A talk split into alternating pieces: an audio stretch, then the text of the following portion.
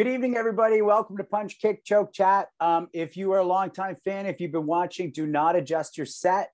We're trying a little something different tonight, and we're going to jump right into things. We're here with Sifu Lorne Bernard, and we're just going to get going right now. So, uh, Sifu Bernard, I got a question for you out of the gate. Let's just jump into some meat. What does it mean to be an old school traditional teacher to you? What does that mean? Good question. Um, for me, traditional martial arts is about self-defense first and foremost. It's not a sport. So traditional martial arts is, is about killing people, unfortunately. so, or fortunately. Why is that unfortunate? Fortunate. I'm just saying, I, I don't want to sound like a bad guy, basically, you know, but uh, that's, that's the main difference. Now, of course, there's all kinds of traditions, all kinds of cultures, but I, I believe that the traditional martial arts have been disappearing for at least hundred years. And, uh, and, uh, you know, the percentage of schools that are still doing like old school traditional is going down, down, down. Sometimes you might have a school that's still doing traditional, like the art itself, but perhaps the training isn't quite as hardcore as it used to be just because society really doesn't want that anymore.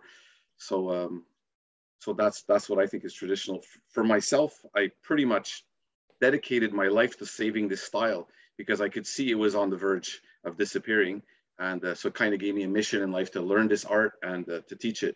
But notice I said learn it before teach it, because sometimes that's not the case. Sometimes people are teaching it before they learn it, you know. So I was no, I want to learn it properly. I I can't stand teaching anything unless I'm quite good at it because I just think that's phony. Basically, that's not traditional. Basically.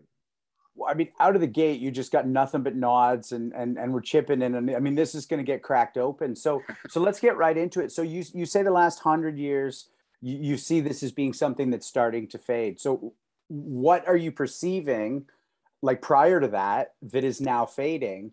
And what do you consider the cause to be? Well I, am going to speak about china because i know more about china but i think it's honestly it's the same thing with the meiji era in japan etc it's basically guns.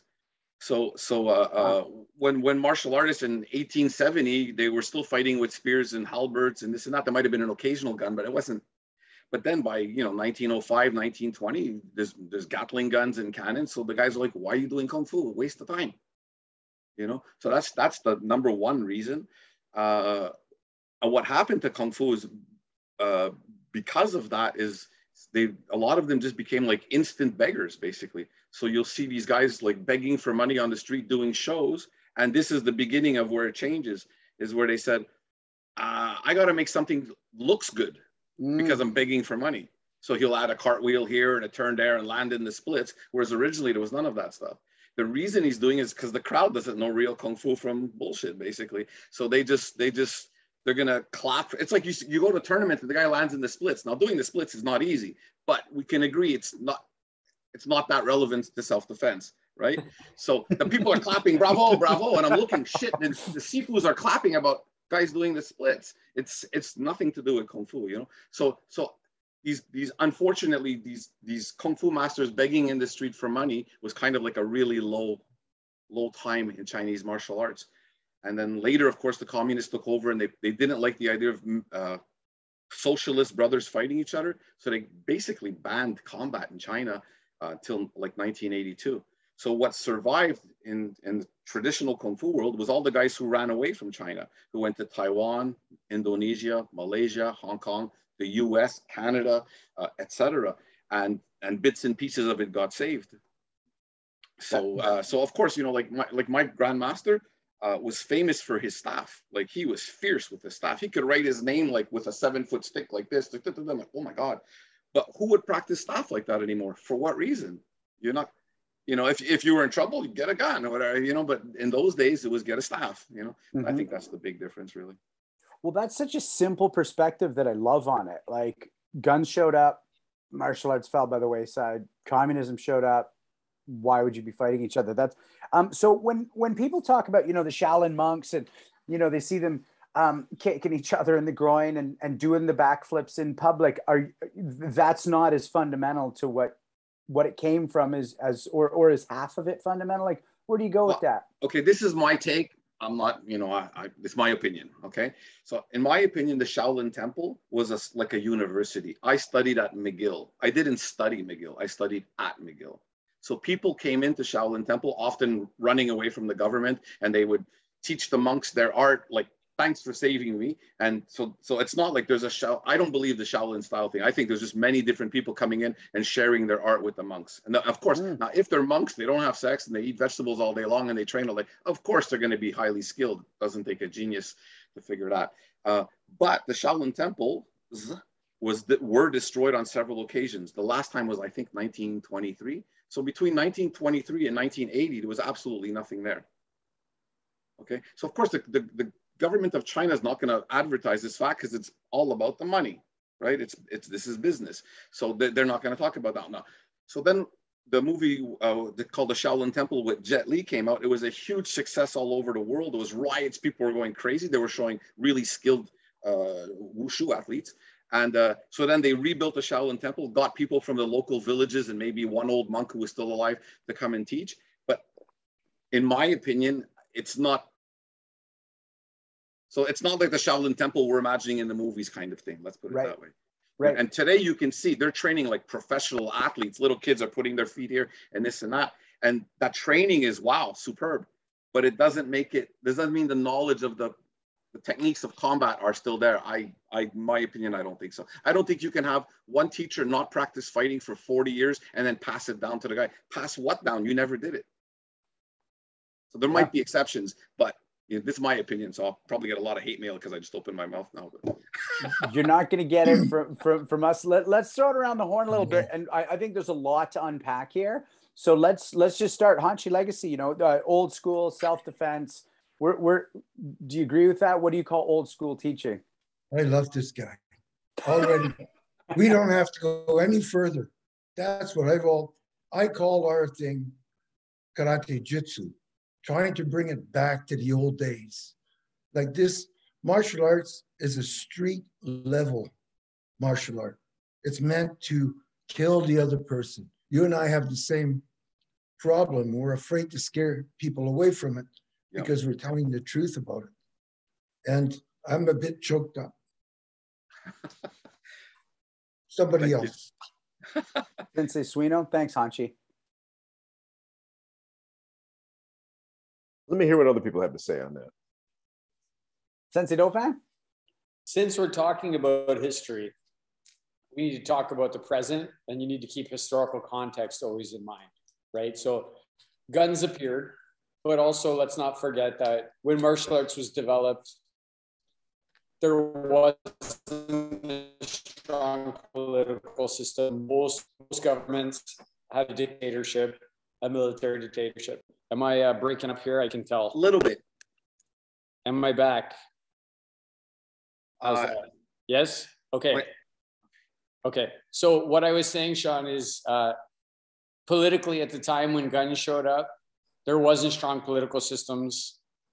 Mostly it was dictatorships in China, Japan, these Asian countries had these military rule.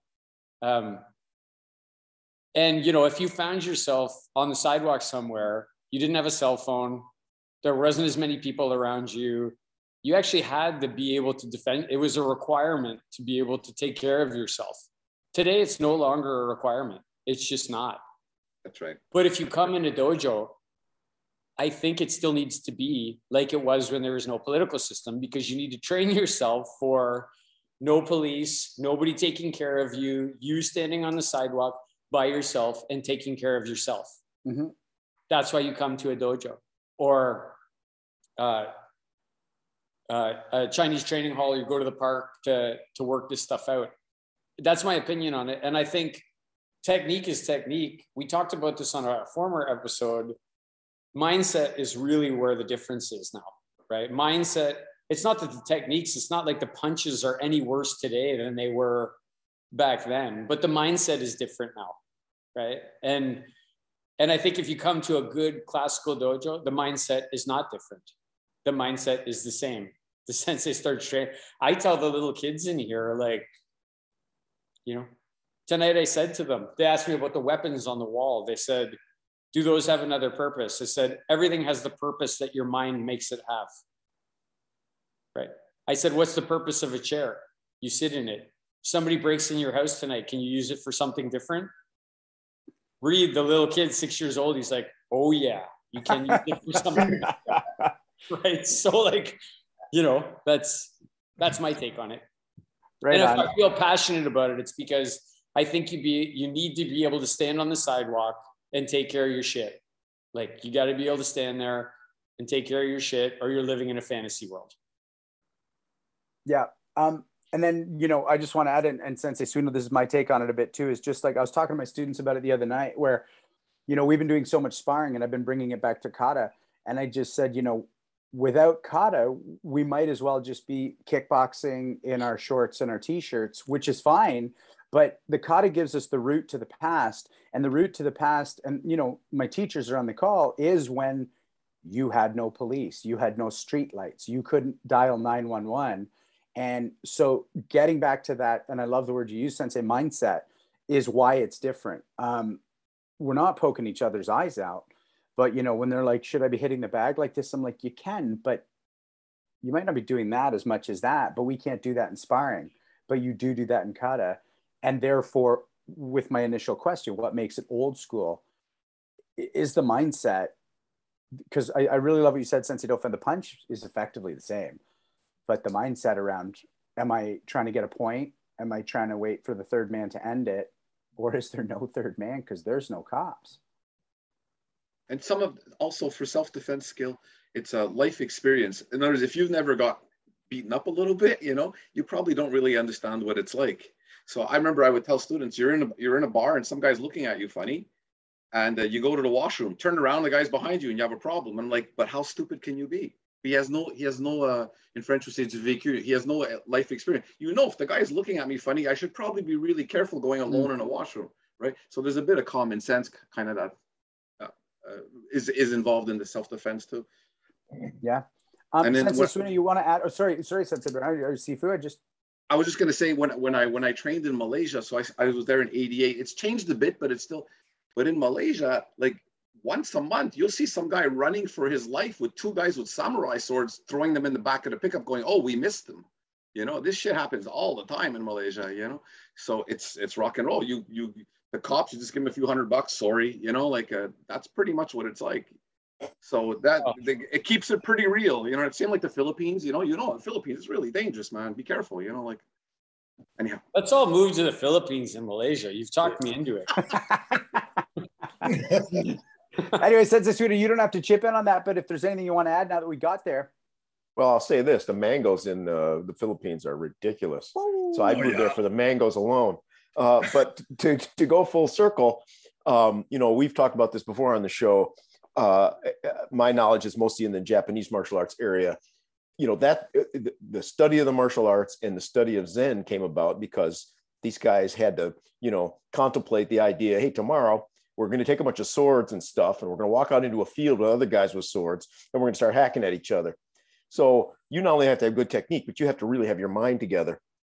And and uh, we don't live in most of us don't live in quite such a brutal time now, but the value, the martial arts origin came from that, and the value of the martial arts is proportional to the seriousness that you give it, right? So the problem with dabbling in it or uh, uh, treating it frivolously is that you're not going to get 90% of the benefits that you get when you train really seriously, even if it's a little dangerous sometimes.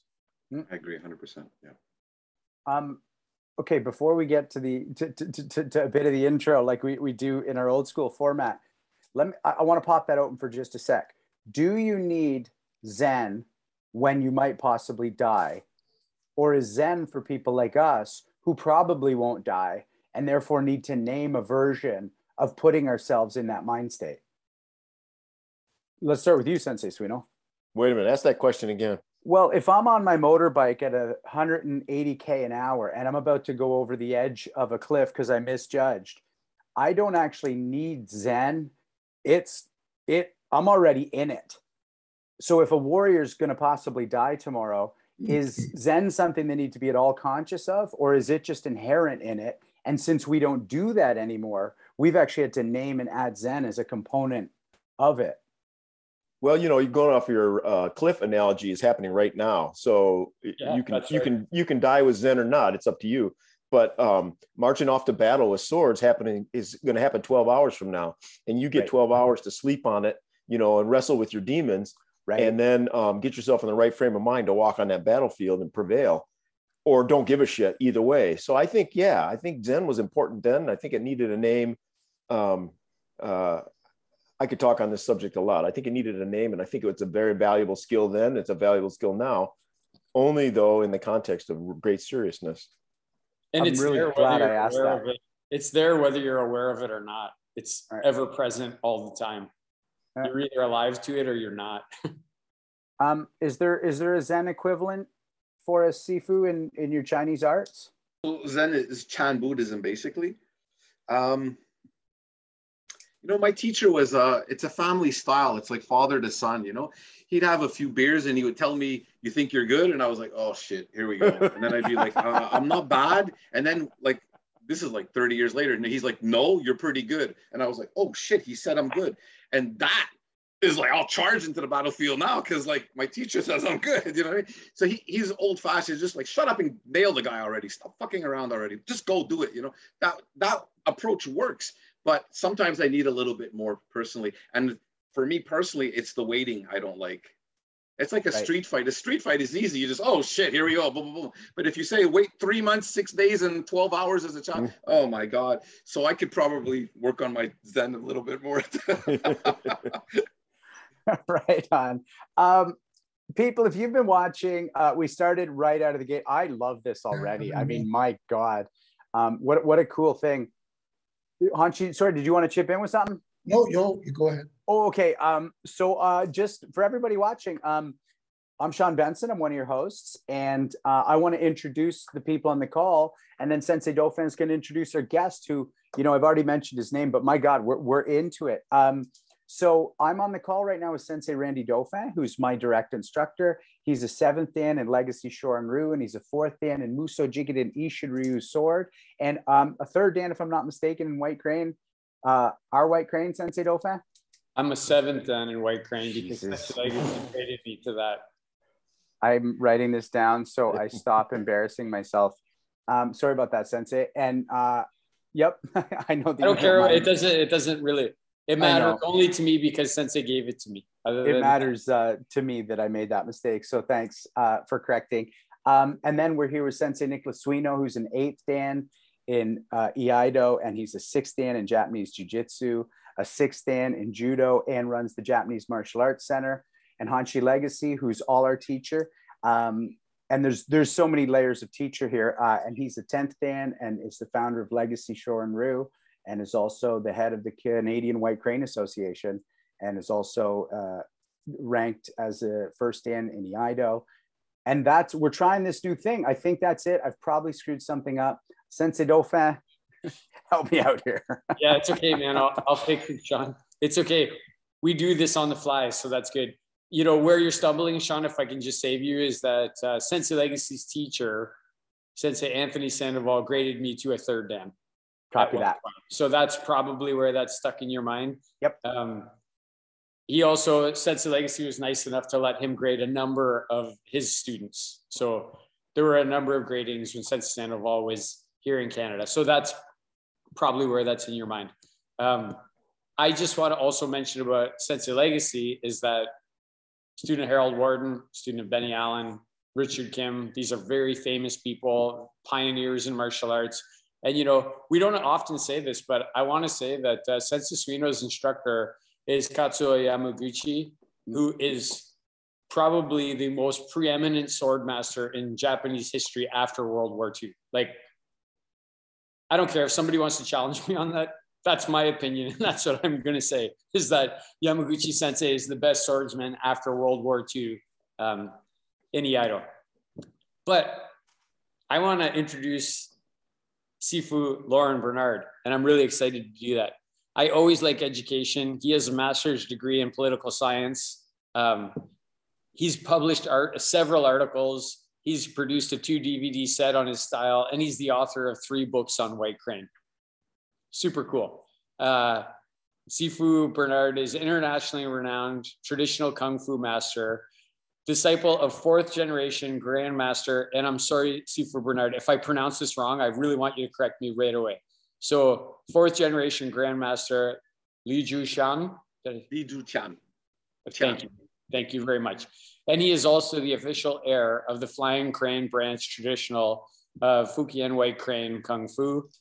Uh, Sifu Bernard has been involved in traditional Chinese martial arts since 1983 and was president of the Eastern Canadian Chinese Martial Arts Federation between 1995 all the way to 2010. He's very versed in the use of more than 18 types of traditional weapons, uh, Chinese medicine, and internal work. Sifu Bernard was inducted into the Canadian Black Belt Hall of Fame in 2019, as was Sensei Legacy, inducted into the Canadian Black Belt Hall of Fame. So they're they're compatriots in that. Um, he's traveled to Malaysia uh, to train with Grandmaster. Again, I'm going to ask you to correct me, Sifu Bernard. Grandmaster Lee Kiang Ki. Is that? Liang K, yeah. Lee Kiang K. Lee Kiang K. And the, the former person that I mentioned, Li Ju Xiang, that was in 1988 through 89. Uh, and he's traveled numerous times since then and now promotes the flying crane system and its international headquarters where he lives in Laval, Quebec.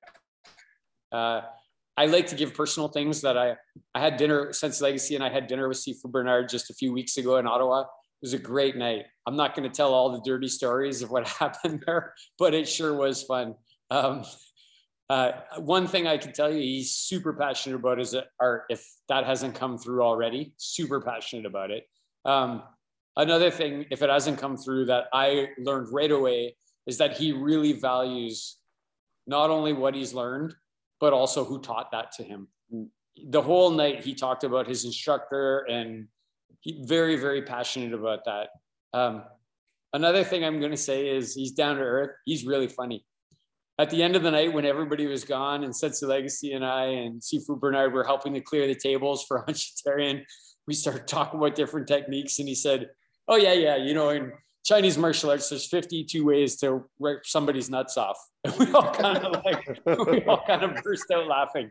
And, and I really, I really love that. And I'm um, kind of a final thing that's really personal for me. And I know uh, the rest of us will nod our heads. He's a big time biker, man. And that's always fun, right? When you can be, only bikers know what it's like to be a biker. And I'm really happy that he is one. So super down to earth. And I'm super proud to have him on tonight. And I can't wait to see him again fast, fast friend, great martial artist. Thank you. That's awesome. Um, so everybody watching, one thing that has not changed is that the button on the bottom is for you to ask questions. You're here with us live, and we want you to take part. So uh, Andre's running our show tonight, so you'll see in the bottom on the chat button, you fire a question to us, and we'll fire it to Sifu Bernard. Um, Sifu Bernard, what brought you into your first dojo, and what kept you there? Mm, I think as a child, I always had an interest in martial arts.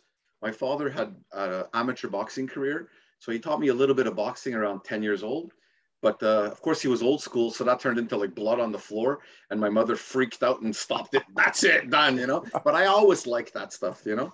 And um, I also raised. I'm, I'm from Chomedey, Laval, which is kind of a rough neighborhood of Laval. It's always been, and still rough. So I was kind of like um,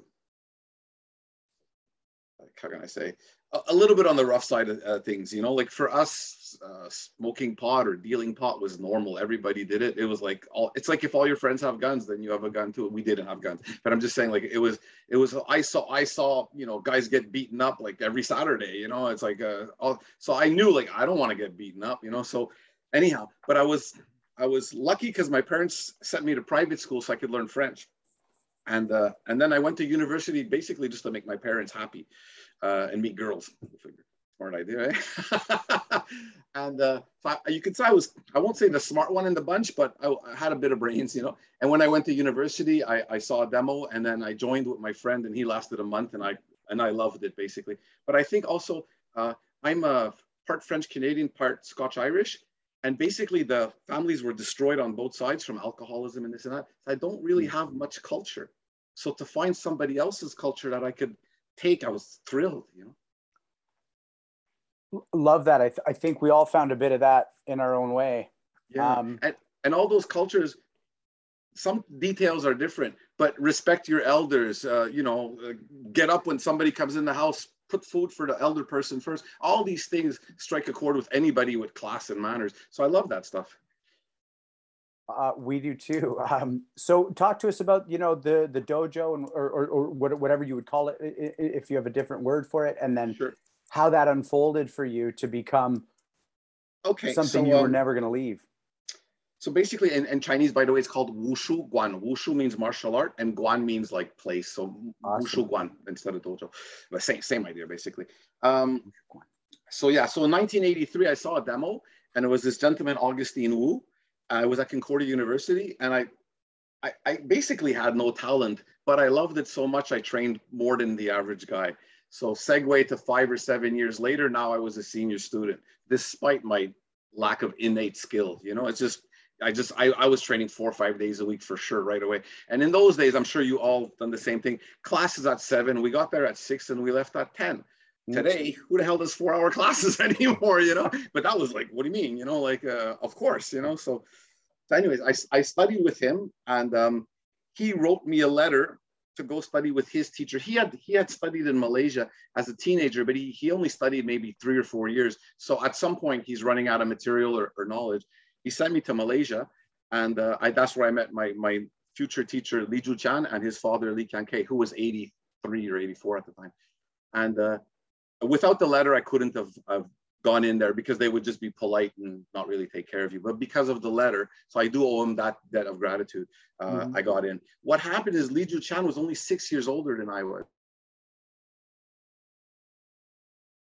I'm not exaggerating, 36 hours a week. So from seven years old. So, and he didn't really love it. He was forced by his father. But uh, uh, anyhow, so me and him, he became, in, in Chinese we say, 是我 uncle. But we also were, had a friendship because we're close to the same age. So sometimes he would even say to me, if you want to call me by my first name, I was, no, no, no, no, no, no way. But uh, uh, so, so I, I started really training with him. Unfortunately, my first teacher, over time, the relation just went from bad to worse to unbelievably horrible. So I'm just going to leave it at that. But uh, I was stuck in Chinese politics. In Chinese politics, you can't switch teachers. But for me, I was like, well, I can't learn uh, from a guy who studied three or four years for 40 years. It doesn't make sense, you know? And they knew it. So they just said, okay, we'll find a way. And then unfortunately, over time, it just went from bad to worse. And eventually, my Mr. Lee just said, okay, you're my student because uh, there's no fixing this. I told him, I'll close the school. I don't want to be that guy's student. Forget it. So it's done. So I, I I'd rather, I'll just get a job. You know what I mean? I have a master's degree. I can get a, a good paying job. You know what I mean? So, uh, and then with Master Lee, uh, uh, yeah, not like martial arts. but uh, but with Master Leah, it was uh, it's tough. I learned the old-fashioned way, and he was he was forced to learn. So I'll give you an example. Uh, he'd watch TV and smoke cigarettes while I was training, you know, and he was like, "If you don't like it, you can leave." You know, And- but I understand. He was like, "You're not that good. You need to shut up and train." So fair enough. You know, sometimes his wife would scold him. That kid trained three hours. He didn't look at him. You know, I did my my fair share, and then over time, normally, you know, I'm sure many of you had this experience, is when your teacher had a few beers, and then one day he's like, you know what, you're all right, come here, and then I, I learned more in ten minutes than people learned in ten years, because all of a sudden, you know, let's say we chop, and then he tells me, well, the chop is actually a finger strike, and I'm like, oh shit, yeah, you should, you know, and so we did, we just became close and developed a relationship, and uh, then I, I brought him to Canada many times. And when he came to Canada, I'm lucky my wife is very tolerant. So she would like I could have a guest for three or four months, and uh, you know not everybody's wife will accept that. Mm. And so he would come for three or four months for you know I don't know five or six times, and I went for almost as long. So, and he was very proud because he would come to Canada and he would see that Canadians were big and strong, and training hard. Me- meanwhile, in Malaysia, they're all playing with their cell phones. So the only guys who are good in Malaysia now are 90 years old or 80 or 75. There's nobody young anymore in Malaysia. You know, I'm teaching actually my teacher students online because there's nobody left, you know. So it's a shame. So he was very proud that in Canada. And he used to tell me one day the flying crane is going to be in Canada. And I was like, are you kidding? Get out of here, you know? But he was right. so you mentioned your training with him, but you said that he was trained in an old-fashioned way. What is an old-fashioned way for a, uh, a Chinese martial art? So his father, again, it's a family system, okay? So they take it very seriously. So his father had a stick in his hand and he'd walk around. If you didn't do right, he'd hit it. You know what I mean? So so my teacher was famous for running away from his father all the time, jumping over tables and stuff like that, till the other guys talked to him and says, look, you have no choice. You have to do this. And then eventually he did. His father was very strict in class, but very friendly outside of class. I'll tell you a story. So it's 1988 or 89, and I'm learning how to drum, and I'm a lousy drummer. Okay, still not so good. and I'm drumming, and all of and those days there was a fair amount of students because they all did lion dance, which is closely related to kung fu. All of a sudden, people are running out of the school like rats. And what the heck is going on? I'm, like, if they could jump out of the window, they would have done it It's just because it was too high. Uh, they're, they're hiding on the roof. They're running out the back door. They're like panicking. Grandmaster's coming. So that was their reaction when Grandmaster came because they knew he's going to look, what? You're an idiot. You're doing it wrong. Blah, blah, blah, blah. And scold me. I got a pass for some reason. He liked me. So I, I just got lucky. He was like, nice boy. And I was like, thank you, sir. And he told me, don't train too hard. White privilege, I guess. I don't know, but I'll take it. well, my teacher learned, yeah, he actually trained 4.30 in the morning before school. Then they finished school around two. He'd come back and train around they say three or four, and then a night class six days a week for 15 years, you know? Right on. Um, and con- sorry, contrary no, no. to popular belief, in traditional Chinese Kung Fu, most schools do a lot of sparring. I love it when people say, "Oh, you do traditional, you don't spar." I'm like, "The fuck you talking about? We don't even uh, we don't even wear gloves." You know what? So so he would they would do say it's very hot in Malaysia, so they can't train that long. So maybe an hour and a half. But the last half an hour is sparring, and they're sparring with no groin cup, no mouthpiece, no gloves, and they're slapping. But they're slapping like they're pretty hard. Like most people be like, "What the heck," you know? And then the grandmaster will say, "If you get injured, don't worry. I know Chinese medicine. I can fix you." so, so that's that's what it was like for him. Um, so let's crack that piece open a little bit, and then we'll we'll chat around the horn about what what what that can look like in the different arts. But you're talking about out of the gate the self-defense. This is for killing. Um, how do we how, how do you train that in your style? How do you impart that? How do you make sure that people aren't just doing stuff that looks good but doesn't have martial virtue? It's not an easy answer. I'm still learning. This is one of the reasons i watch your show is because i'm learning off other teachers how to teach. We're learning every day I, I try to motivate. I think one of the best ways, and I, I know you, some of you gentlemen were talking about this in the past, is do it so that they see you doing it. So sometimes I come into school and they're all chatting. I'm like, what the heck? Then I'll just go and I'll practice. And then I look at them and give them a dirty look and they're, oh, maybe we should practice. Duh, maybe you should practice, you know? So I think leading by example, mm-hmm. telling stories, uh, creating a myth or a legend, it's part of the business of, you know, if they're, they're going to be like grandmaster, I'll train really hard. Great, do it, you know? But uh, I'm still learning too. And it's not that easy I, to get people to train more than three days a week. Wow, you know. And I think the real solution is that whoever your best student is, they need to become teachers because that's the only reason you would train 18 weapons or a sword all day long for what? You're not going to use it. So if he becomes a teacher, then he has a valid reason. Thanks for that. Let's. Um, I see you really nodding, Sensei Suino. I want to go around the horn, but I'm just picking up on you know, how do you make somebody a classical killer when we can't be doing that? That's a yeah, that's a big question to unpack. I don't uh number one, yeah, role role model. Um martial arts has to be physical. You have to do it, right? One of our guests said, shut up and train.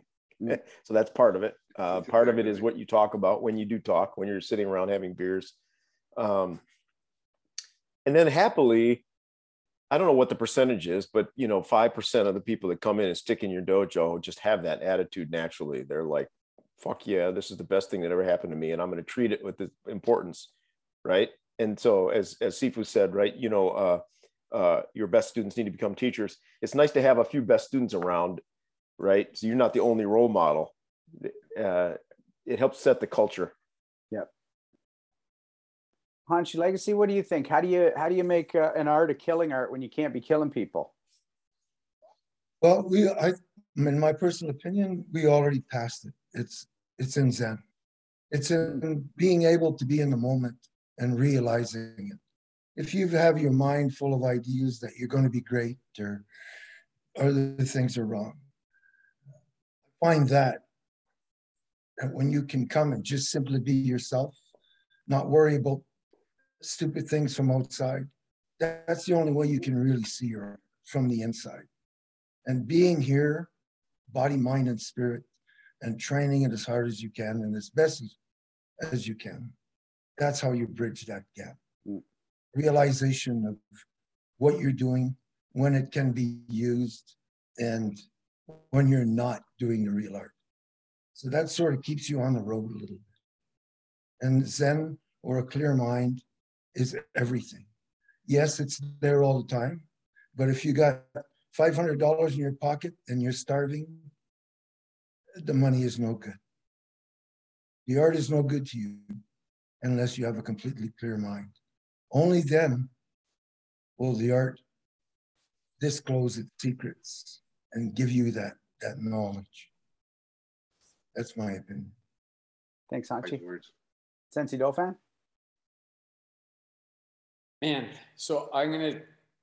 I think mindset and consequence are the two things, and I think Zen comes from training. I think when you're training, that's where you find Zen. I don't think you find it outside of the training. When, when you're training, you find your Zen, and then you can apply it in other places. But I think your mindset is super important. And are you? I'm going to tell you two quick stories about the mindset in Legacy Chardonnay. I'm driving in a car. Sensei Legacy is in a car in front of me. In my car, I have Sydney Dauphin, Jaden Legacy. And in Sensei Legacy's car, he has his partner at the time. And there's a little bit of a road rage situation where this guy starts like swerving at Sensei Legacy. Here's the mindset in Legacy Chardonnay. That guy jumps out of his car at the red light what do you think happens, Sean? Sensei Legacy jumps out of the car. I jump out of the car. Sydney Dauphin jumps out of the car. Jaden Legacy jumps out of the car. We all start walking towards that car. And that guy's like, holy fuck, I got to get this shit out of here. And jumps in his car and like hits the gas and drives away. And Sensei Legacy looks at the rest of us and goes, you guys just wrecked all my fun. right? like, so so that's kind of like the mindset that we developed from this teacher that we've been training with for all this time. Um, mindset Sensei Suino you will remember this. You're teaching a big seminar. You're talking about the joy of iaido like you're off on this like and you say to one of my students do you have joy in training? And this person goes uh, I, I don't i don't know. And you go well what do you think about and this person says, I think about killing people. you, you said, oh, right, one of Randy's students, right? Like that's, that's what you said, right? So again, so it's mindset, right? And then I think in the dojo, there has to be, or in uh, uh, Wushu Guan, there has to be consequence for mistakes. And that consequence helps you to build that mindset. So, you know, if everything's airy fairy and fun and so you do a shitty block when somebody punches and there's no consequence for that. Mm. You never, those two things build on each other mindset and consequence, mindset and consequence. So I'm sorry, Sean, I, I pontificated there for a while, but that's my no, take. That's, please don't apologize. That's, that's a, that's a great set of answers that I really appreciate. Um, let's bring it back to you, Sifu Bernard. Um, help some of us understand these, like, you know, the deep roots of Kung Fu.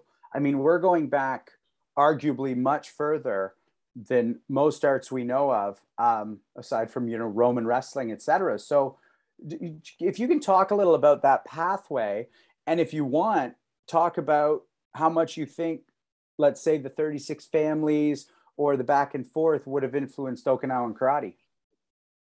Um, of course, China is, is, kind of like the Roman Empire, except much bigger, basically. So martial arts have been practiced there forever. There's this saying, "All kung fu comes from Shaolin." That's that's horse. You know, the soldiers were, had kung fu already, and they were training, obviously. Um, one thing about Shaolin, but is the um, because it was like a university setting. Sometimes you go, oh, you guys do that too. That's odd. Oh, you guys do that too. Well, of course, because they all share techniques at some point at that certain university. And that's one way you can recognize traditional. Oh, look at that. All seven of these styles who barely know each other are doing the same technique. Mm. Why? Because it's a good technique. So that's that's one thing. But you know, when we say you know kung fu is two thousand years old, I mean, really, what's the link? It's it's it's hard to establish, honestly. You know, same when you see these 37th generation or 20 37 generations is really far. You know, legitimately six, ten generations, you might be able to find uh, a more established uh, relationship. Uh, for my white crane, um, by the way, there's an interesting thing is uh, generations is in Chinese. You're born at one years old. You're not born at zero like us. Okay. And same with generations. So let's say the founder is, um, I'll say Gichin Funakoshi. His students, he's second generation.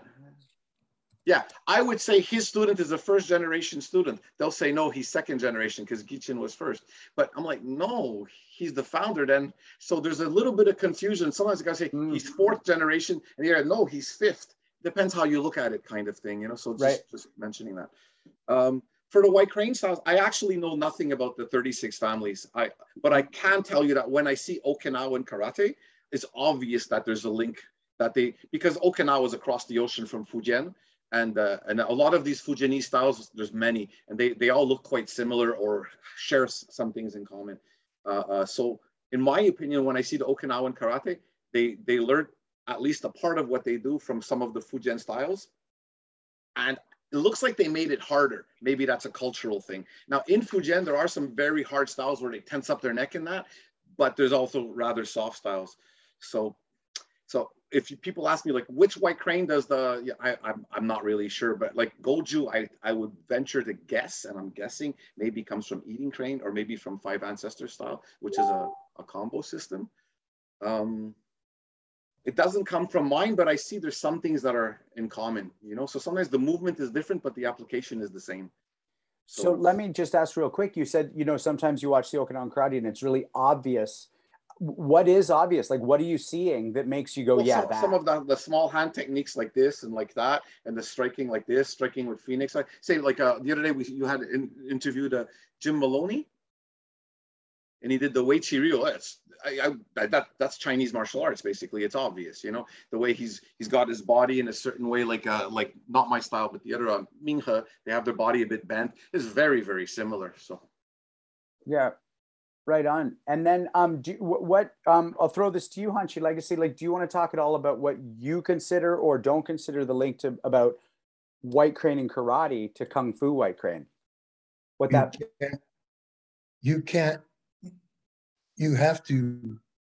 You have to look at Chinese have the greatest influence on martial arts. The crane that we do comes from the Chinese. Right. Matsumura went to Fujian and learned from Iwa and Asan. And he brought it back and fitted it to our style. Of course, Matayoshi Crane and those type came before us. Absolutely, unquestionable. That you will find all the moves that we do originally came from China. They may not travel the same path, but they're the same original techniques. By path, I mean linear paths as opposed to centrifugal force application. Mm-hmm. Um, so then, if I may touch on something else that's off the subject a little bit, my question is if you ask me, had I ever killed anybody before? My answer to you is many times. In kata, you can kill your opponent. If you don't do that, if you don't bring yourself to that, then those who, who uh, shun kata or it is completely wrong. It's it's obvious that that they're wrong.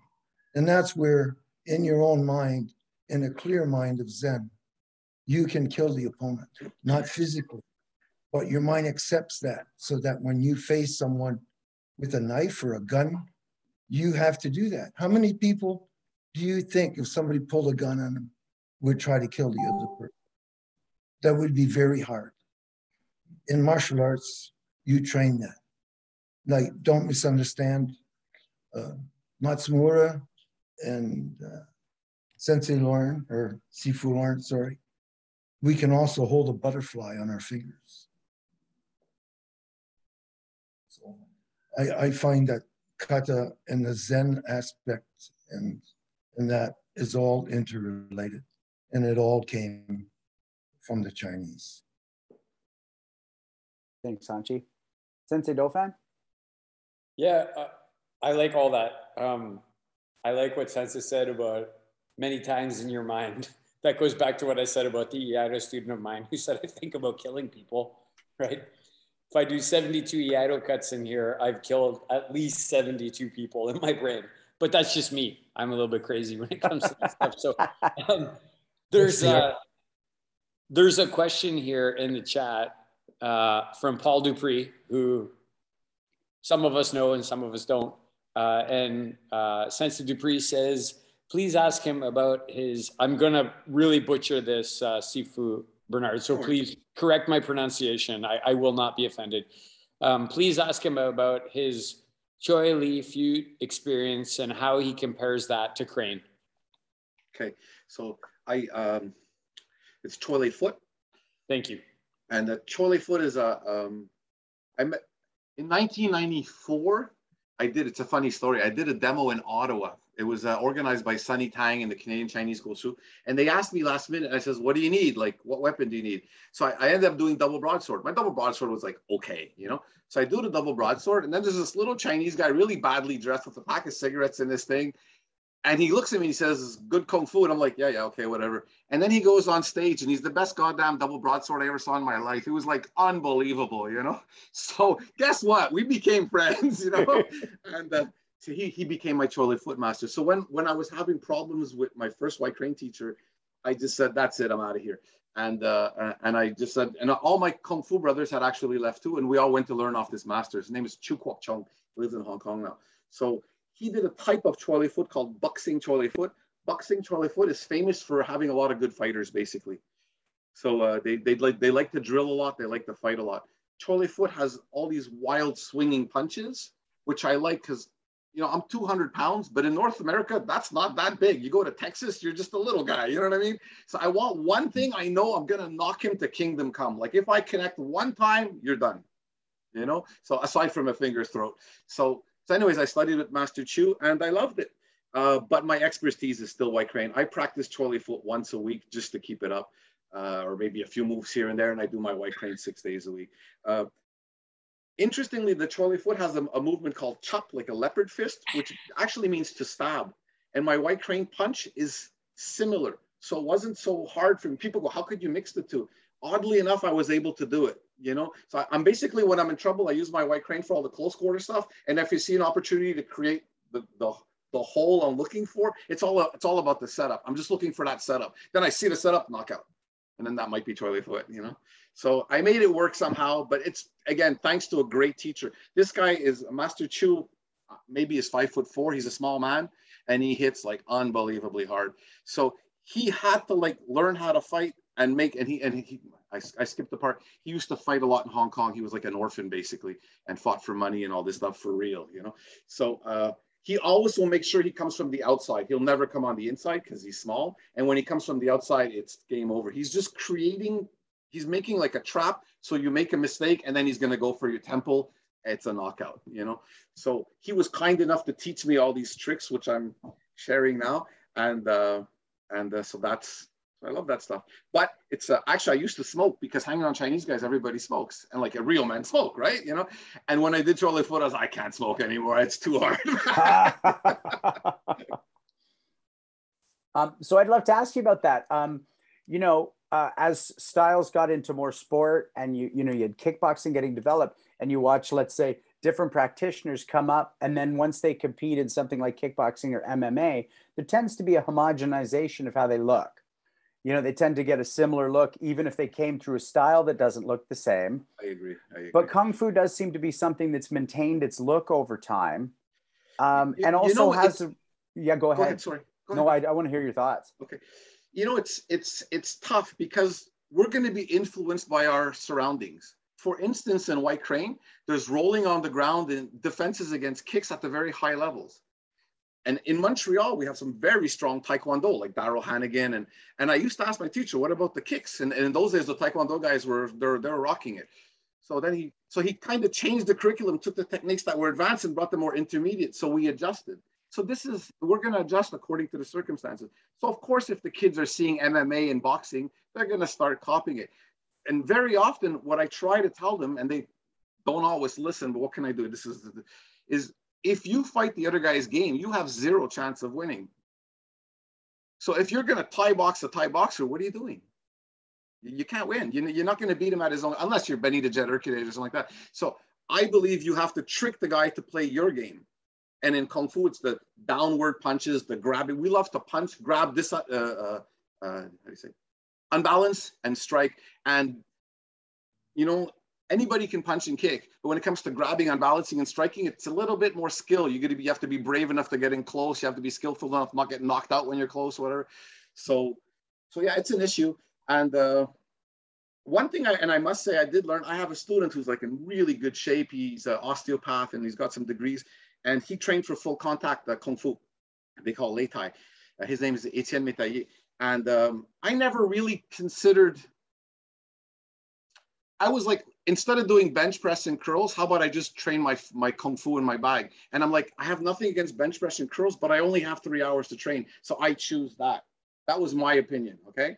But when I saw him training for sports, I went, oh, it is true that being really strong doesn't hurt. Even my teacher went, oh, interesting. Because my teacher, it's all about speed. He's just so effing fast. You, you, you bring up your hand and he hits you three or four times already. It's a forget it, you know? So you don't need to be strong to do that. You just need to be stupid, fast, stupid, good footwork. But when we saw the sport guy and I realized, well, you have to have the stamina. And so we're, we're, we're changing a bit too, but I still have a preference. Like if you give me, you only have half an hour to train, I'm going to train footwork and forms and a bit of bag. That's it. That's all I got. And then um, it's a similar question to what I asked, but you know, the, the, the Kung Fu is really famous for its animal forms.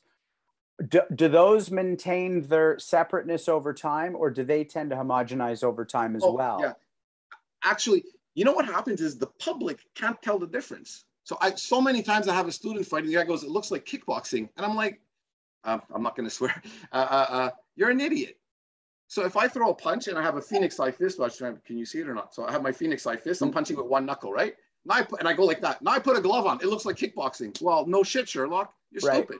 You know what I mean? So this is an unfair critique. Now sometimes there's kung fu guys who can't use their art and maybe they go to kickboxing. But oh, you sidestep. That's kickboxing. No, everybody sidesteps. What right. kind of an art wouldn't sidestep? So sometimes the critique is rather unfair, you know, generally from people who are expecting uh, like a movie, you know, and I'm like, that's not what happens. I've, I had guys tell me, oh, your student's not doing Kung Fu. I said to them, I can name every fucking move he just did. You don't even know what the, our art and you're telling me whether it's real or not, you know? So that's kind of, uh, pisses me off basically, you know? So we kick him in the shin and he goes, that's Thai boxing. No, it's called crane crosses the bridge. It's a basic move in white crane. You think only Thai boxers kick the shins? Come on, man. It's ridiculous, you know? Like, yeah, I really hear that. And then um, Sensei Suino? Well, uh, just following up on that. So uh, I was going to ask, you know, you, you almost never hear about anybody with a Kung Fu background in, uh, in the UFC or in the major combative sports uh, uh, is that because of what you just described? Is that maybe they have that background, you just don't see it? Or is there something in the Kung Fu culture that doesn't lend itself to that? I think I think it's several factors. One, first of all, it's sad to say, but there aren't that many real Kung Fu schools out there.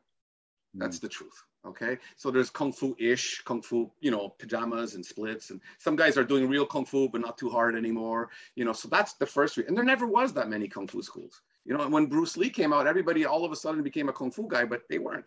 You know, I mean, that's the truth. You know, mm. so that's A. B. It might. It's just like some Tai Chi are real good fighters, but it doesn't attract fighters. No fighter goes, "I want to learn Tai Chi." So therefore, it's a, a vicious circle. So for me, I've had some of my best students the police officer, an engineer, an acupuncturist. The acupuncturist making 200,000 a year. Why would he go to UFC? You know what I mean? So uh, so and also he when he came in, he wasn't looking for a sport anyways. That's why he joined here. Mm. So it's already well, you got the wrong crowd, you know. But mm. I would love to have some kung fu guys represent uh, and, and of course, you know, drives me crazy is when a UFC guy, and again, I respect these people, they're in fantastic shape, but a guy does a spinning back fist and they call it an MMA spinning back fist. And I'm like, Jesus Christ, I can't believe it. It's a 300 year old technique, man. Come on, you know, or a Superman punch in Choi Li foot. That's called Fei Chop Choi, flying Chop Choi. It's a Superman punch. It's the same move, you know? So it's just like, I'll say borrowing from everybody and renaming it, you know, but the, but what we did learn from the MMA is of course the ground game is something most of us have nothing basically. Like myself, it's just I, it's not what I covered. You in in White Crane, you don't want to fall on the ground, you do everything not to fall on the ground. We have very low stances, so it's less likely, but it's not impossible. And if we fall on the ground, fuck, we want to get back up real fast, man. You know, that's typically kung fu way of. Uh, I think So- that's every. I think that's everybody, isn't it, Sensei Suino? All the strikers, man. Uh, m- most strikers just not very good on the ground. Um, yeah, but I think they want to get on their feet. Like I think Yeah. people want to get on their feet. That's why we walk around on them. well, there you go. Something to that. Um, this is a, I don't know if this is a related question. This might be a little harder to ask.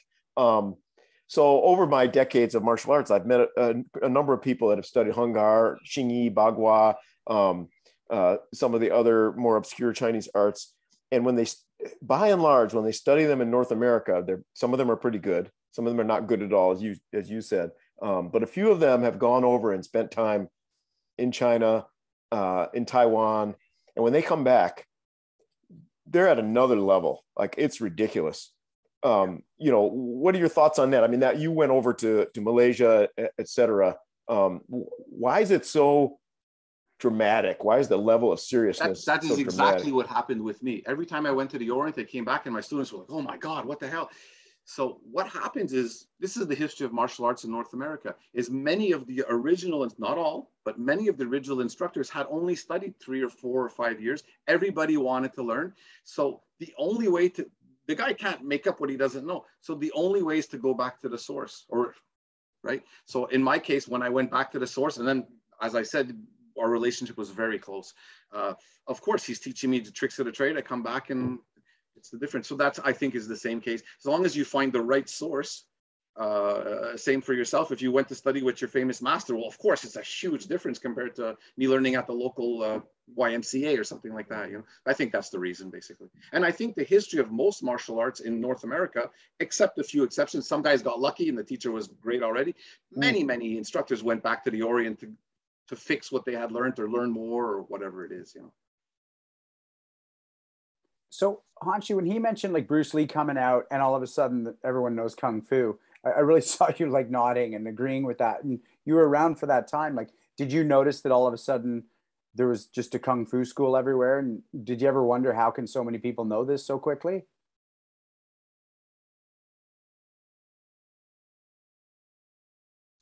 Were you asking?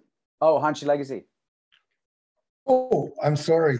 Um, I thought you were talking to, uh, uh, I'm, ask me the question again. I was just Oh, yeah. listening. No, I was just saying that when he mentioned Bruce Lee and then everybody knew Kung Fu all of a sudden, you, you I saw you really like smiling and laughing and nodding.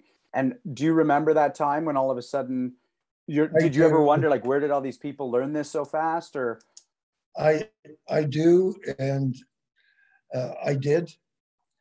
And that's what it was. It was where, uh, and pardon me for saying it this way, uh, Sifu, but where are those schools now? They just, they just never had any real makeup. It's exactly like Sifu says. It's a very, very difficult art it's like karate is can be learned so much quicker just simply because of its uh, fairly basic way of, of defending but uh, the chinese art just like most of chinese things are very complicated but once you get really good at it it's it's quite possibly unbeatable right on? Yeah.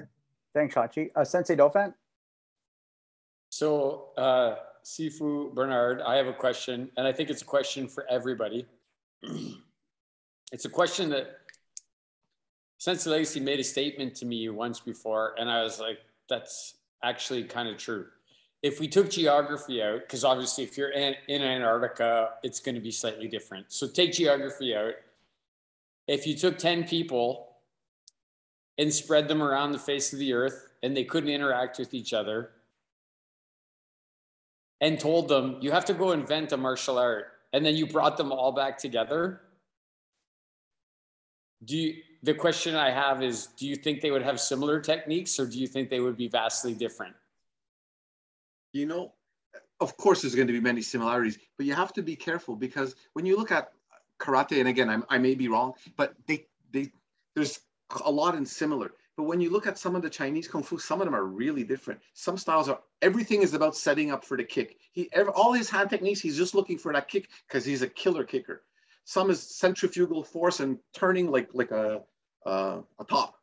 Some is linear. So I, because of my Chinese martial arts background, I say you might be surprised. Some guys might fight rather different. But of course, we're all going to punch and kick, and you know.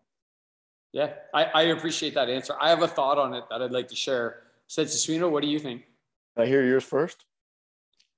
Yeah, my my thinking is that it's either it's either percussion or some type of grasping. Like there and there is well, nothing yes. else. It's either percussion or some type of grabbing. And if there's something else, I'd really like to know what it is, but I, I don't know what it is. So, Sensei do you what do you think? I mean, is this is this a, a proposition uh, where they go out into the world and there's uh, other humans that they interact with, or are they? No, I guess my my proposition, Sensei, is that we're all more similar than we are different, right? Yeah. We're all either striking or grabbing, um, and then other things influence that. Yeah, and even when you see something that's really cultural, like Kalari Payat or some of those other ones, right? Even if they're doing these extreme stances and is real uh, we call it flowery, but maybe we just don't understand the the efficiencies.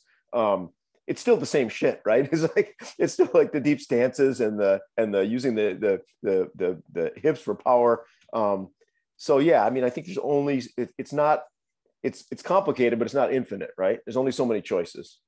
Yeah. Okay. Sensei Legacy, do you have any thoughts on that? Like, yeah, like if if if you simplify it and just say I want you all to come back with the best way to punch. Uh, you would get a lot of similarities. Probably all those people who are trying to save their lives would make that as direct and as hard as they could. So you only have so much body mechanics, right? And I, and I just feel that they would be similar. There would be some differences and there would be some similarities, but they would all likely punch they would probably all kick, you know, like that. Uh, just a humble opinion. Benz, what do you think? Well, you know, you talked about the percussion, and the, and the word that was in my head, uh, or the words was striking surfaces. Like you're going to explore what can I hit with, and so that creates directionality. And you know, something like kung fu would have a more, in my vision, anyways, circular for some of the stuff, let's say, compared to how we're throwing punches necessarily, but it's still just a way to maximize, let's say, that striking surface. Um, and then what you said about, you know, grasping or grappling, like it's really hard for me to do a wrist lock if I don't have that joint controlled, really hard for me to do an elbow if I don't have that one. So once that give or take, once that principle gets solved, then the way to it might have more of a dance like a capoeira or whatever, but it's gonna implement the same it's going to implement the same. So for me, it's a no brainer that it's all going to have some flower above striking surfaces and controlling one to get the downstream other. Awesome. So, uh, Sifu Bernard, I'm going to provide a couple thoughts and then you can have the final thought before we move on to some new thing is um, there's no new humans. We all have like two arms and two legs. And I think it's either culture that right? It's not always efficiency that causes techniques to be a certain way. Sometimes it's actually like, I want it to be this way, right? Like I want it to be this way, and that's why it's going to be that way. So, as an example, I've often used this, and I'm not trying to slang Taekwondo in any way, because if you look at where that is developed, it's in a hot region where you know it's basically flare level but if you come to Canada and you're in Laval and you're on an icy sidewalk, um, multiple head kicks uh, to try and defend yourself is probably not the best way to get through that. But where it's the same is percussion, right? Like they're they're trying to hit you and hurt you at a target with something to knock you out and end it. So it's either for me percussion or grabbing. Um, and I see Sensei Copeland is chipping in here. He said uh, Sifu is very funny and he's super true to his art. And then Sensei Copeland goes on to say biomechanics will be the similar ingredients in all styles, which I think is what I was just saying. Biomechanics, we all have two arms, two legs, a core, a way to to generate force with our body, and that's what we're going to do. So, Sensei Bernard, you can have the final say, and then we can move on to something else. I know Sean has things that he needs to move us on to. Okay, I'd like to talk. There's one thing I find sometimes is lacking in, in martial arts is theory. So each art, sometimes they'll share similar theories. Sometimes the theories are quite different. And I find that the fighter who doesn't understand the theory and is able to apply it is not going to be skilled. In, in other words, the real difference is okay, what's your art and what's the theory and how do you do it? And many people they're like, oh, the theory is punch and kick. No, there's got to be more to it than that. So in, in Chinese kung fu from the south, we, we say uh, swallow, spit, float, and sink. The Goju guys all do it. I'm sure. Do you guys do the same thing? Swallow. Anyhow, so we do uh, uh, tun tu fo chen. This is the four basic ones, and then we have pu ti shuai tang is pounce, lift, throw, and uh, uh, spring. So so then when I'm practicing, this move is which one? Maybe it's two of them together. Maybe it's pounce and spring at the same time. So then people who don't know, but when you see the guy who's doing it properly using those theories, you're like, he moves different. Mm. And he moves different because he's doing it right. But most people, it's just in one ear and out the other. They don't get it. So same like, let's say you punch and I sink down to grab your groin, but my body sunk, but my hand floated. But because I think of it that way, it gives me a way to like, to do it properly, basically, you know? So, so for me, the big difference was when I understood the theory on, oh shit. So sometimes you, you block and my, my teacher would go, is that springing? no, it's the long power. And he's, no, it's springing. You're doing it wrong. And then I'm like, oh, wow. And it changes everything basically. Yeah, I like that you said that because uh, actually, I think maybe an episode or two ago, Sensei Suino talked about, uh, he said, you know, Randy, when you fight, you look like you're doing kata, right? Which is the theory, right? Of what we're, and that's, I fit, I, that's what I'm hearing you say, right? Is that the kata is the, the theory and then you need to apply that. But what I'm saying is to do the kata properly, you have to apply the theories. Right. So that, that this is the big thing, you know. So if you're beating up a guy and it looks like you're doing kata, man, your karate is really good. um, so Sensei's alluding to my 10 questions, but I got a quick one before that I don't think is going to take you forever to answer. Um, I've noticed personally a resurgence in Kung Fu lately. I attribute it actually a bit to John Wick because the way he's moving uh, and then the Matrix type of way of moving. Keanu's got the resurgence. Also, there's a great show called Warrior. I don't know if yes, you've seen that one. Show, yeah. I love that show. Um, so, what do you attribute that to? And and have you noticed that uh, recently? Have you been like, yeah, we have seen more people coming back around? We have not. The COVID really hurt us. Mm. Some of my uh, some of my my uh, some of my instructors they kind of teach rather hardcore. So uh, if the student's lazy, tells him to leave. I'm not, I'm not saying it's the correct thing to do, but that's what he does. So he doesn't have a lot of students. And uh, I'm doing well at the, the headquarters, but um, I think I was always kind of doing well. So I, am not seeing that. Uh, again, I find what really hurts Kung Fu is all the so-called Kung Fu guys claiming to be Kung Fu, and then they kill us. And then, they, then the people justify, but wow, none of you can fight because they saw something else basically and, and i get associated with that you know like oh great you know like what can you do you know? But what, what we try to do is have class and uh, and show our art and then people go oh these guys look pretty good and then that's it. But uh yeah that's my answer. Yeah those are stupid people. You already said stupid. Them, you know what i mean? Just, those are just stupid people. Like how many times you see the the school that's not so serious with many more students than the school that's serious? You know why? He's good in business. He's good in marketing. And and most you know, most uh, especially us older guys, we're not good in business. I, I, mean, just for me to go on go on a Zoom thing was like an, an effort. You know what I mean? um, really appreciate that. Thanks for that. Um, so it's time for our ten questions, which is what we ask all of our guests. And I know you've seen some of the episodes. So we ask that you answer as impulsively as you can, but then if you want, expand on your own answer. Okay. Um, so question one: What is the most effective move in your martial arts arsenal? strike the throat, chop the throat. Who is the most influential martial artist in your life? My grandmaster, Kei. Mm. The reason is uh, he was an elderly man, but I saw him one time. I'm sitting at a table with some pretty nasty dudes in Malaysia, and he's telling us a story. And he punched.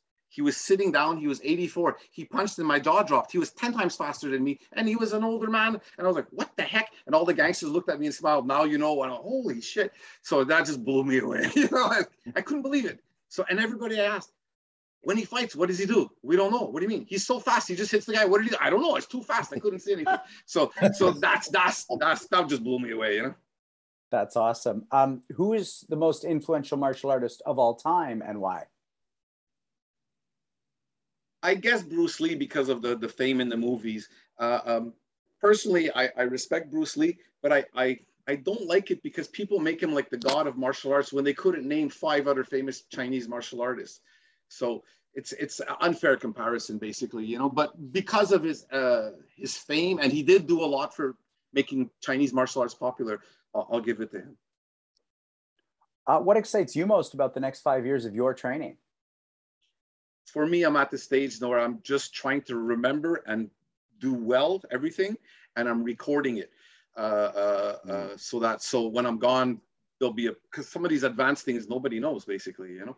And uh, and I'm trying to get students to become instructors, but it's difficult because when the student gets about 30, 35, he has a good job. He, he's got better things to do. So I, you know, so I just hope to spread my art, make some instructors, and most importantly, and I've always been like that. If I wanted to, I could have 40 schools, but I didn't because I wanted the instructors to be the caliber of the old days.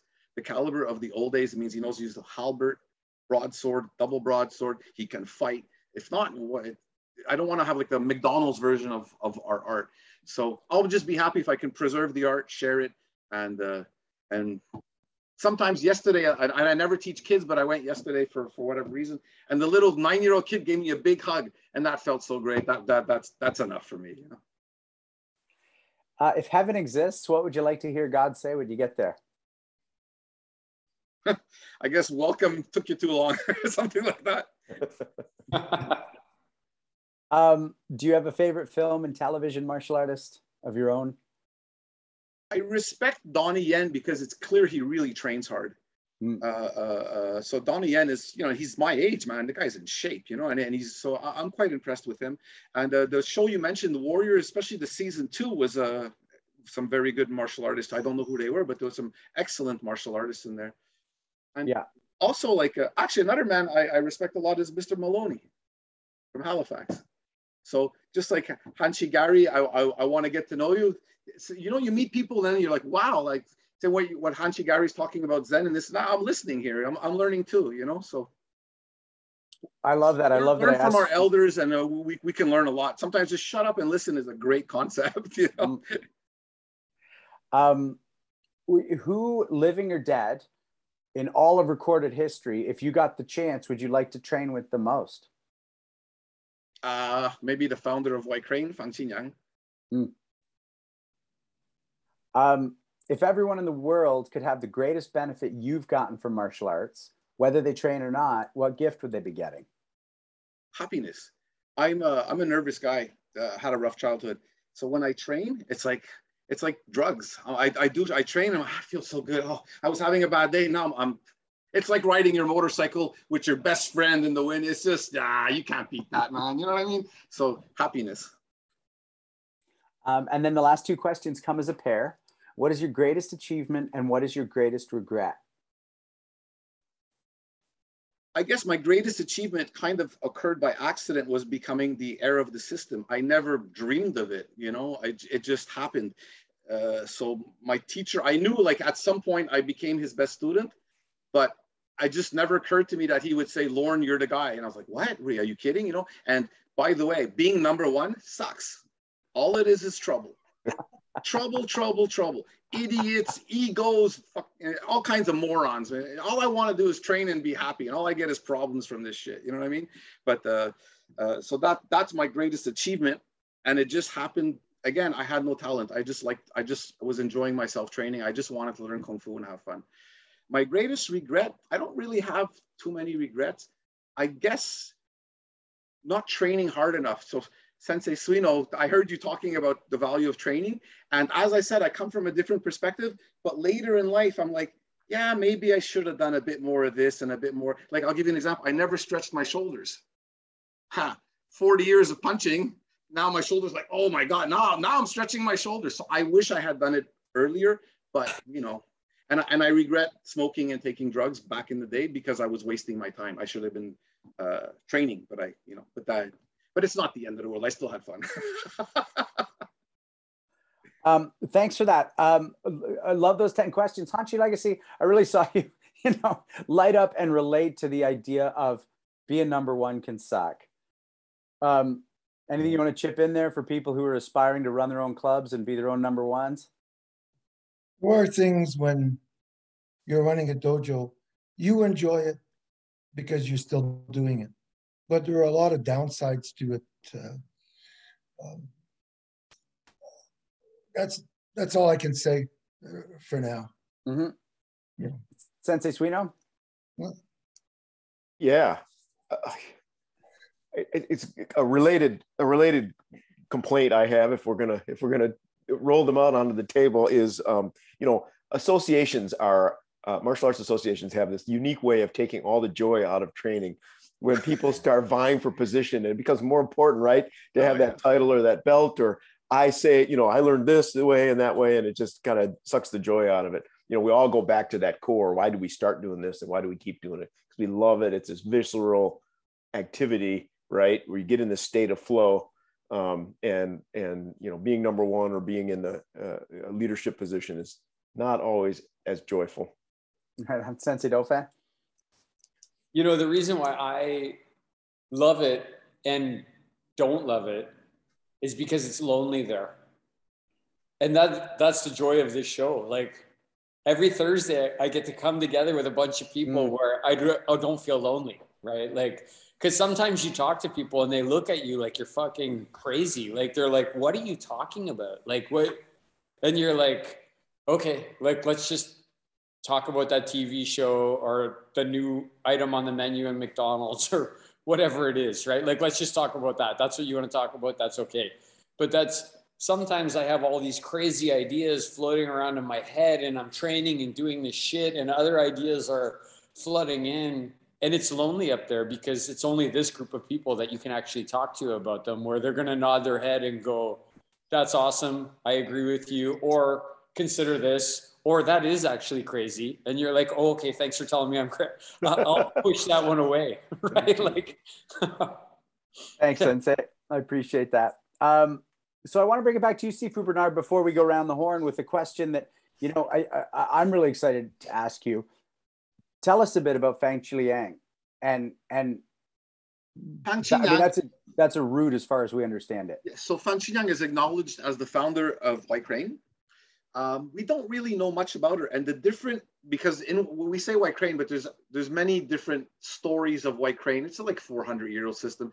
There's i think often is like your teacher gave you the part of the story he knew. He didn't know the other part. So it doesn't mean the other guy is wrong. It's just we're all sharing it's like that looking at the elephant and uh, blindfolded. We're all seeing different things you know?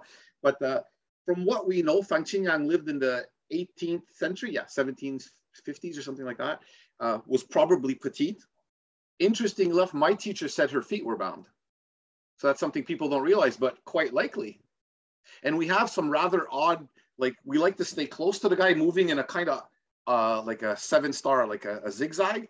And then you're like, well, if her feet were bound, with that, that would make perfect sense. You know, the, the, technique makes perfect sense, but the fact that her feet were bound.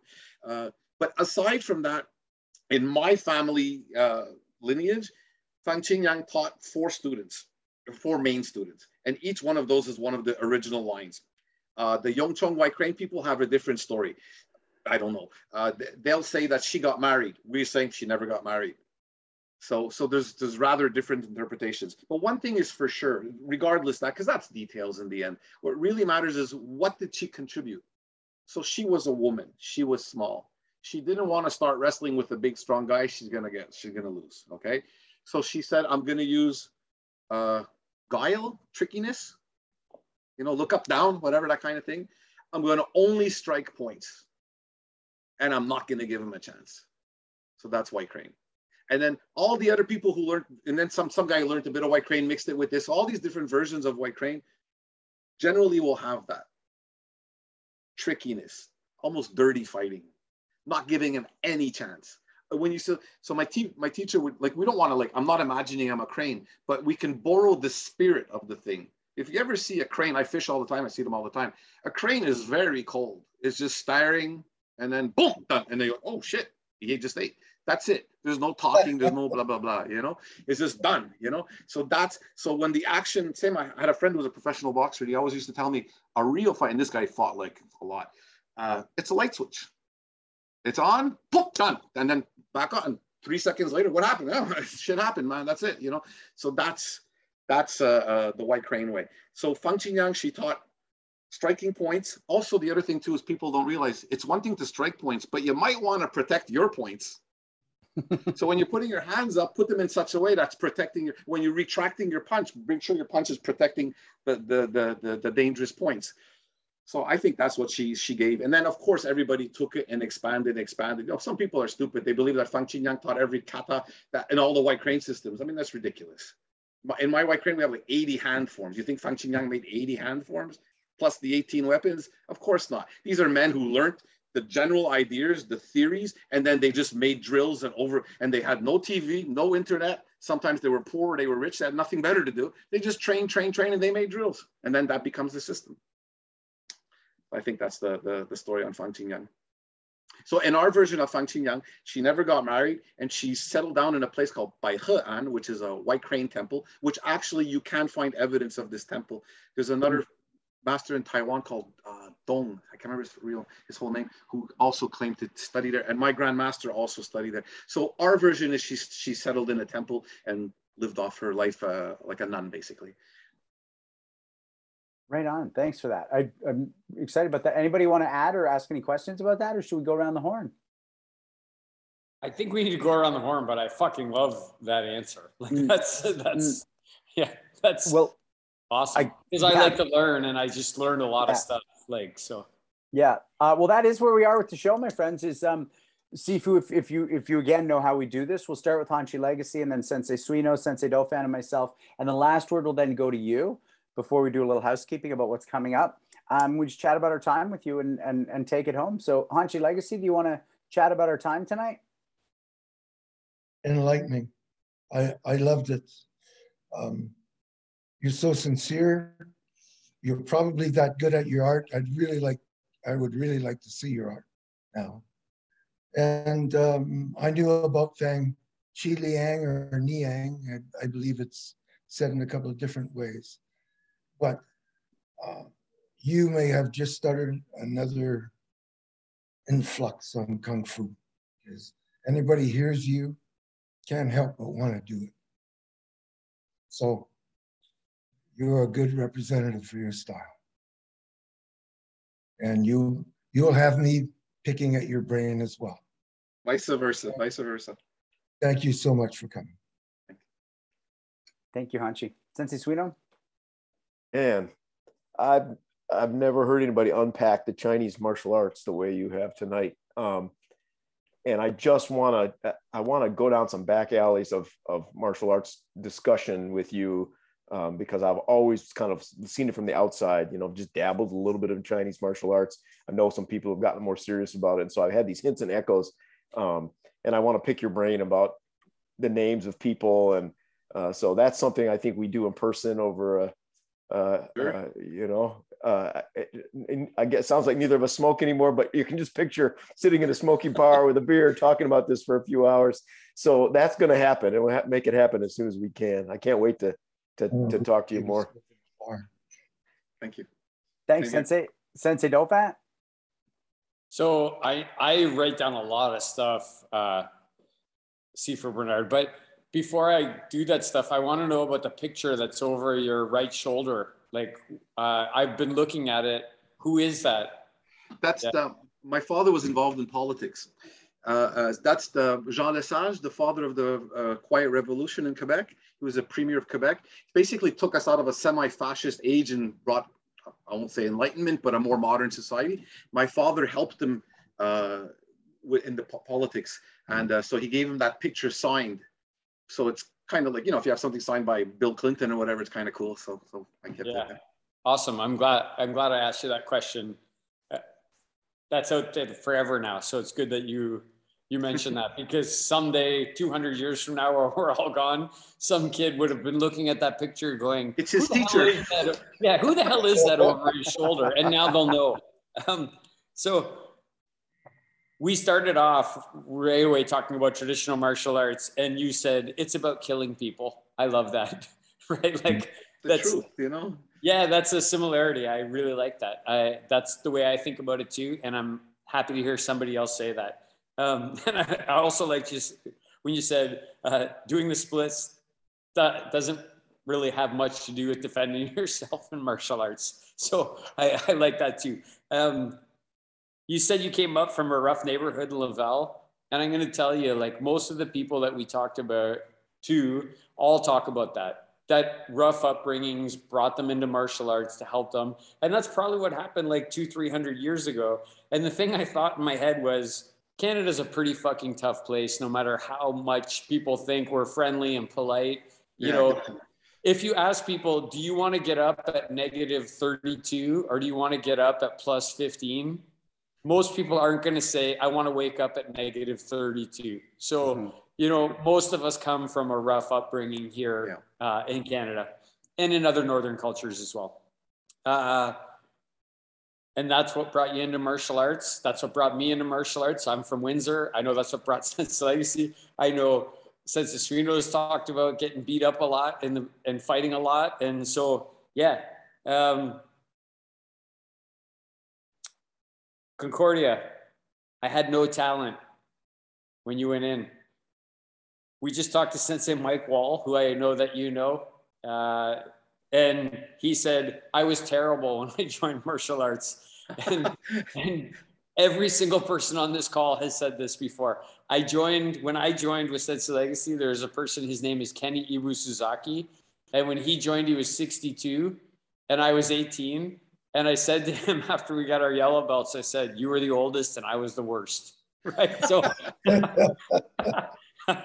um, I liked when you said people now, you know, martial arts is not about income. It shouldn't be about income.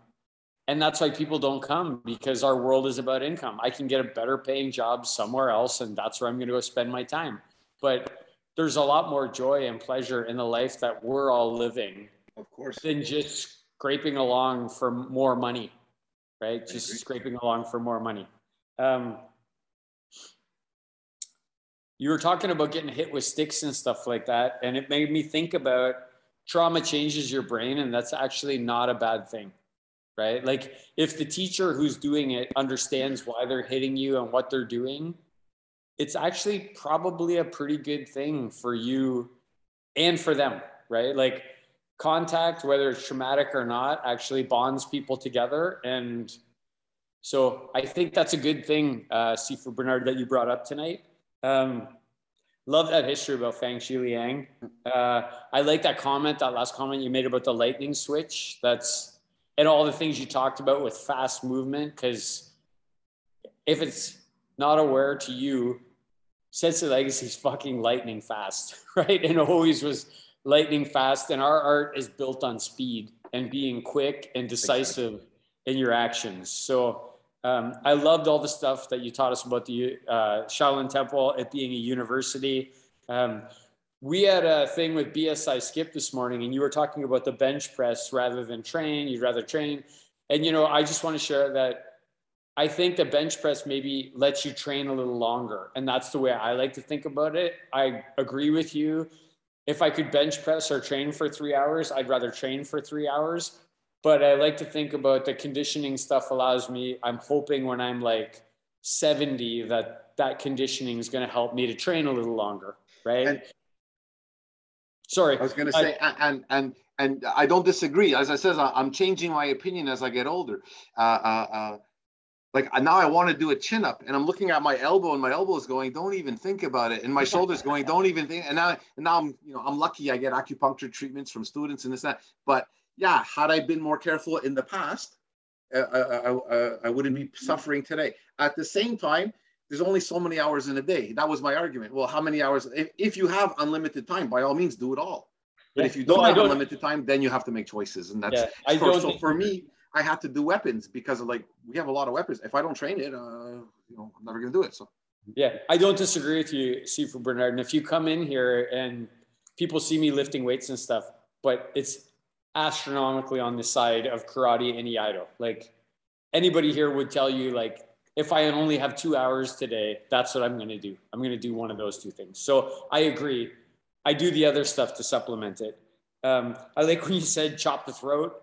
Made me think of Liam Neeson in Taken. That guy chopped so many throats in that movie. right? Like, you know, it, it was just basically chop the throat, chop the throat again, chop the throat again. And I'm like, that's an awesome move. Um, uh, Bruce Lee, when you said Bruce Lee, uh, Sean and I just had a conversation a little while ago where we start we've started to troll Bruce Lee fans where we like to put a little comment on the on the thing and then watch all the stuff. You couldn't beat Bruce Lee. Like Sean, I said to him, I don't care. I'm just gonna say this, and I know we're gonna get a lot of hate for it. I think in Legacy Shorin-ryu, there's probably 20 something people who might have been might have been able to dominate Bruce Lee in a fight. I I know a bunch of people are all the religious Bruce Lee fans are gonna hate that. Um, but I'm just going to say it. I still think he's the most influential, but that's something different than actually being the most effective or the most. So it was nice to hear you talk about him. Um, I, I like that you think your next five years is about finding instructors. Sensei Suino and I have talked about that a lot. You got to be deliberate about that. And sounds like your thinking is about being deliberate and preserving the art. Uh, honestly. And then when you said being number one kind of sucks, like um, it sucks and it doesn't. I think we all enjoy it. It's nice to be on a call with a bunch of number ones. And uh, man, I just feel like we're kindred spirits. Uh, I know Sensei Legacy feels the way, same way. Like, and I know there's lots of fun in our future together, and I'm super happy about that. I know we're going to be riding twisty roads and fishing in different spots and doing martial arts together. A little bit of martial arts too at some point. Yeah, and it makes me super happy to think about that stuff. And thank you so much for coming on tonight. Thank you so much. It's Yeah, my Sean. honor. Thank you very much. Yeah. Yeah. Thanks, Sensei Dauphin. Um, I just want to add two things. You know, the one for me is just your sheer passion at talking about how these techniques have existed for hundreds of years that people will, let's say, use in the UFC and think they invented. And I love that. I feel the same. I feel like, you know, there's those great videos like Kung Fu or Karate, the original MMA. And I don't think enough people are, are realizing that they are standing on shoulders. And uh, it's, I loved watching how passionate you get. And you're like, you don't even fucking know what you're watching. And it's like, yes, that's how I feel. And then the other thing is, I really liked how you talked about Fang Liang. She didn't invent everything that can be ascribed to her. And there's something really awesome about here's the kernel, here's the core. And then over time added, over time added. And even when you called it drills, you know, we talk about our first three crane katas drills. And I love the way you, uh, or basic katas, um, Kihon katas. I love the way you talked about that because I think sometimes, and it's funny Sensei Dauphin just mentioned the Bruce Lee idea, people can lock on to this idea of like classical equals religious. And it's like there's a big difference between roots, past, depth, and going, this was still just a bunch of people who added a little over time. And we're part of that flow, whatever that will end up looking like. So, really appreciate that reminder. So, it's not just this frozen statue of a woman from ages past. Thank you. Yeah. Um, so over to you. How do, what, what do you want to go out on? Uh, I think for me, one of the other pleasures is just hanging around colleagues, respected colleagues. Uh, uh, it's so I, I like World Kabuto a few years ago. I had no idea what it was, and then just hanging around and listening to people and no egos, no you know. Let's just be. We we're all doing the same thing and just hanging around and talking. I really love that, and I learn a lot because as a teacher, we're always learning. Uh, that type of personality you should handle this way, this you know, or whatever. So I love doing that. And uh, for the for the people out there, I think, in my opinion, is the most important thing is that you're happy and you're kind to yourself and others. And in White Crane, my master always told me the highest level of White Crane was develop a good heart. Hmm. So that's that, and I think that's true in every art, basically, you know. So I could kill you, you're a jerk, but you know what? I don't need to do this. Have a nice day. Good luck, man. Cool, you know, like. Uh, Thank you for that. That's sort of a mic drop ending. I hate that I have to do some housekeeping after. Uh, before I throw it to Sensei Dauphin, uh, to tell us about our next guests. And, and if you don't mind, Sensei, say goodbye. I just want to say thanks to Robert Schlumsky, Mike Russell, Victoria Feth, Justin Shea, Alden Adair, Andre Sedishev, who's running our show tonight. They are the, the, the backbone of this show and the technical aspects and making sure that you know the shows are on and the, the social media accounts. And if you're listening to this later on a podcast, they uploaded it. And uh, we're just so grateful for them. Sensei Dauphin, what's coming up? Well, next next Thursday is April 21st. Oh no. Yeah. Anybody know what happens on April 21st? Everybody's hung over from April 20th. we actually haven't had a host chat in like forever. So I'm like so excited to. And one thing I'll say is, Sensei Legacy and I were talking on the phone the other day, and he laid out a bunch of heavy questions that he wants to get into with us. Um, but that's his birthday. So April 21st is Sensei Legacy's birthday. And we're going to do our host chat. So that's going to be super fun. Um, and then I don't know, Sensei Suino, do you want to talk about Professor Chet? I know uh, he's a Kent Nelson's, T. Kent Nelson's uh, BJJ instructor. I don't really know anything about him. So yeah, but he's a legit uh, early days jujitsu, Brazilian jiu-jitsu black belt from the Gracie tradition and literally trained with, you know, some of the early guys. And um, uh, I've trained with them. I've trained with them twice. I know my buddy Kent Nelson has trained trains with them three, four times a year and has done so probably for a decade. Just transformed their their BJJ program. Um, and and far more importantly, he's a he's a quiet but articulate man and um, and uh, very uh, very thoughtful, like a lot of the high level Gracie guys are. So I'm really looking forward to getting to know him. I only you know I've only I've spent six hours with him ever, uh, awesome. but yeah, he'll be on our show in two weeks. Yeah. So then, Sean, the thing I want to go out on is uh, something that Sensei Bernard said, which was sometimes you just got to shut up and listen to your elders and just shut up and train, right?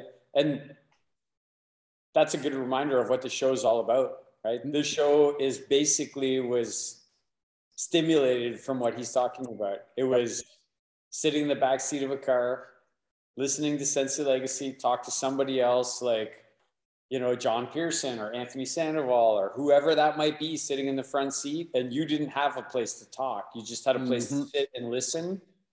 And I just want to say thank you to Sensei Bernard and thank you to the people who sign in and just listen. They just sit here and listen. You're gaining so much by just sitting here and listening. And if you look at it later, you're still going to gain. So that's what I want to go out on.